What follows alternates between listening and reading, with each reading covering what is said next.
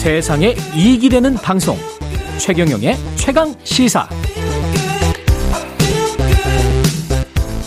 네, 코로나 대유행이었을 당시에 환자에 대한 따뜻한 돌봄으로 감동을 준 한 장의 사진, 방호복을 입은 채, 아유, 그, 아, 갑갑한 방호복을 입은 채 격리된 할머니와 화투놀이를 한 의료진, 간호사 사진이었는데요. 어제 윤석열 대통령 취임식에 국민 희망 대표 한 분으로 이 의료진이 초청됐습니다.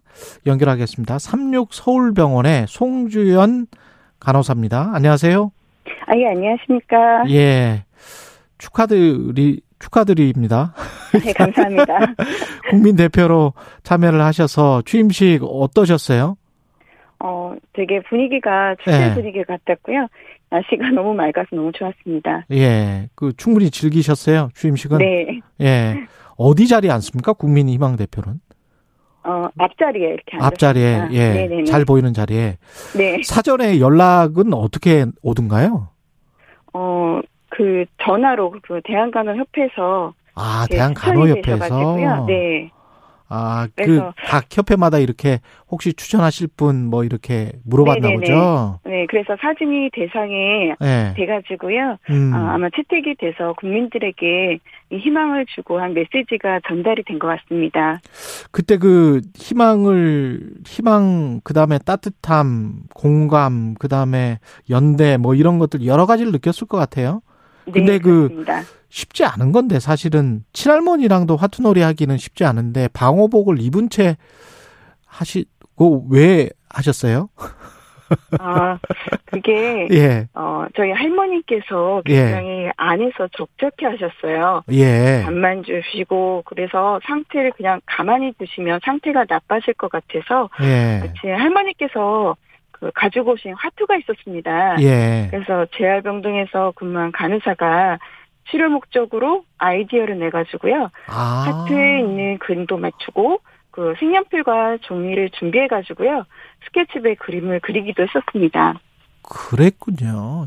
아, 지금 생각을 해보면 코로나 그 중증 환자들 지능도 나중에 좀 떨어질 수 있다라는 연구 결과가 나오고 있고 뭐 그렇잖아요. 네네. 그런 거를 생각을 해보면 정말 간호사분들, 의사분, 그 의료진이 큰일을 한 거네요. 미리 뭐 이런 것들을 염두에 두고 어떤 의료 치료 행위 비슷한 걸 한 거네요. 어떻게 보면. 그렇죠. 그죠? 맞춤 진료를 한 거죠.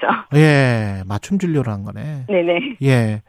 그, 저, 그렇게 하면 할머니는 당연히 이제 좋아하시죠? 네, 많이 좋아하셨습니다. 예. 그럼 다른 간호사분들도 했던 거예요? 이렇게 돌아가면서? 아, 예, 돌아가면서요.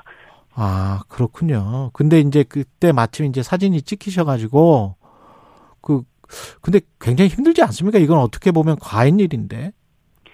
어, 힘든 일이지만 음. 아무래도 간호사기 때문에 마땅히 해야 하는 일을 했었던 것 같습니다. 예. 코로나 2년 지금 그 어, 의료 현장에서는 어떻습니까? 이게 다 끝난 것처럼 느껴집니까? 아니면은 계속 그렇습니까? 힘듭니까? 어. 근무 상황이?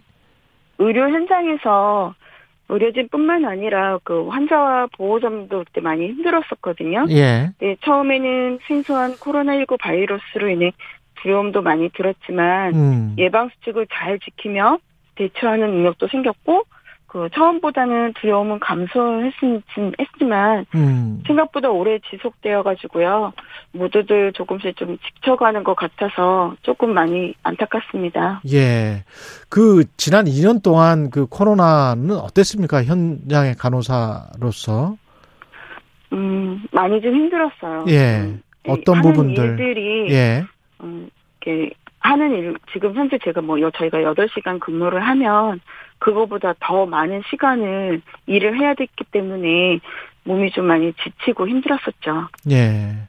그 과거에 보면은 그래도 좀 나아서 나가시는 분들이 무슨 뭐그 그촌 같은 데 보면 고구마라도 가지고 오고 뭐 이런 일도 있고 그랬는데 지, 네네네. 지 금도 네. 그렇습니까?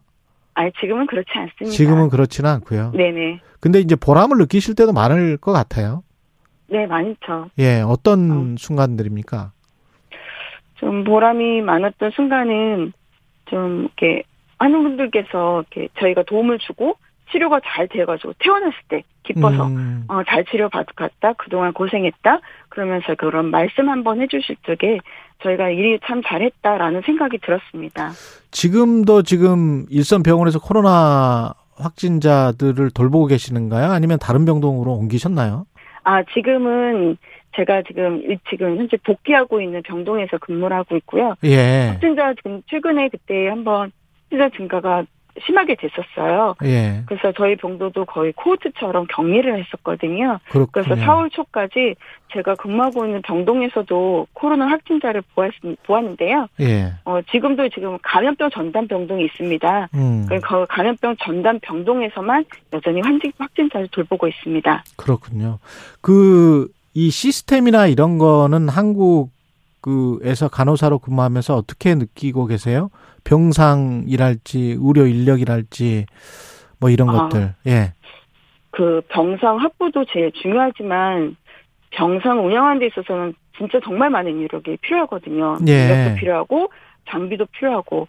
근데 지금 점차적으로 지금 개선하고 보완이 되고 있는데요. 음. 그래도 상황에 따라서 보완은 더 필요하다고 생각이 듭니다. 근데 인력이 이제 많이 필요하다고 하는데 이 네네. 이게 사람이 이제 이게 자본주의 체제 안에서 뭔가 이제 돈을 많이 벌고 뭐 그래도 좀 일하기가 그나마 좀 낫고 그런 곳으로 사람들이 막 몰리잖아요. 그렇죠. 그리고 간호사 일이나 이런 것들은 선진국도 보면은 상대적으로 좀 기피하는 현상이 있거든요. 한국도 음. 그렇습니까 아직도?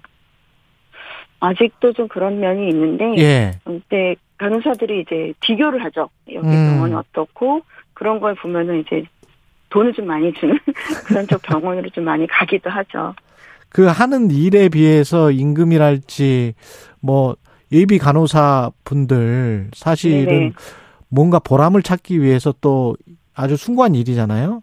네. 그러면서 오는데 근데 이제 본인의 희생만 강요할 수는 없는 거 아니에요, 사실은. 그럼 좀 맞죠. 예. 그러면 음. 좀 의료 인력이 확충이 되고 그러려면 어 사실은 뭐 정부가 지원을 하든 큰 병원들이 지원을 하든 뭔가 좀 시스템이 마련돼야 될 것 같은데 거기에 관한 네, 목소리도. 좀 내주세요. 네. 예. 음. 정말 저희가 하는 일이 음. 어. 그 환자 이렇게 환자 수당 간호사들이 그 보는 인력이 있잖아요. 예. 그 다른 나라 그 외국에 비해서 저희는 지금 많은 수를 보고 있거든요 환자분들을. 아 숫자가 훨씬 네, 더 많다. 예. 네, 환자 수가 많은데 그거에 비해서 일그 그 수당이나 이런 것들은 수가가 너무 낮게 책정이 돼 있거든 저희한테. 예. 네, 그래서 정말 어 금액이 좀 어느 정도 그걸 맞춰서서 줘야 되는데 그렇지 않고 지금 아직까지는 정말 희생적인 거 이런 것들을 좀 많죠. 간호사에 대한 수가도 그러니까 결국 사람이 근무하는 것 노동하는 것에 대한 수, 수가가 상당히 낮, 낮군요 지금 현재 네, 그렇죠. 매겨지는 게 때문에 적정 음. 인력이 필요한 거죠. 적정 인력이 필요하다. 네네. 그러니까 저희가 보는 적정 인력의 환자 수가 필요한데 예. 좀 오버해서 보니까 음. 간호사들이 힘든 거죠, 더 몸이. 아, 힘드니까 힘든데 그거에 대한 보상은 적고 어, 그런 부분이 있죠. 알겠습니다. 6466님, 간호사님 목소리 듣고 그때 그 사진 다시 떠올리니 눈물이 왈칵 나네요. 정말 간호사님들의 노고에 너무너무 감사드립니다. 이런 말씀 하셨습니다. 고맙습니다. 네, 감사합니다. 예, 36 서울병원 송주연 간호사였습니다. 5월 11일 수요일 KBS 일라디오 최경련의 최강 시사였고요. 저는 KBS 최경련 기자였습니다. 내일 아침 7시 20분에 다시 돌아오겠습니다. 고맙습니다.